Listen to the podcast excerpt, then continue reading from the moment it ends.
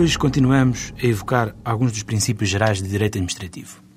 Já falámos aqui de um importante princípio que orienta toda a atuação administrativa, toda a atividade da administração pública, o princípio da prossecução do interesse público e da proteção dos direitos e interesses dos particulares, dos cidadãos, das empresas.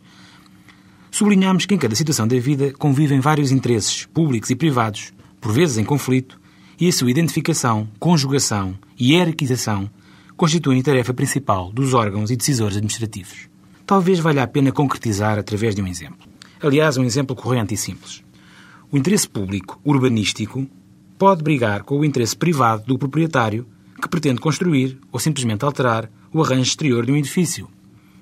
Ora, na medida em que os parâmetros e os limites com que deva conformar-se a pretensão do proprietário não estejam já estabelecidos através de regras jurídicas, sejam estas legais ou regulamentares, digam, por exemplo, respeito ao número de pisos admitidos ou ao uso obrigatório de certos materiais, caso em que não há lugar a margem de livre decisão por parte da administração, esta deve conduzir a sua atuação, de licenciamento ou de autorização, procurando compatibilizar, quanto possível, os interesses em presença e conflito.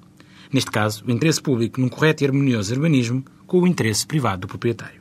A forma de chegar a essa compatibilização é que pode reclamar a intervenção de outros princípios, como o da proporcionalidade, tipicamente, ou reconduzir-se a uma ideia, e também princípio, de imparcialidade, entendida como ponderação de todos os interesses.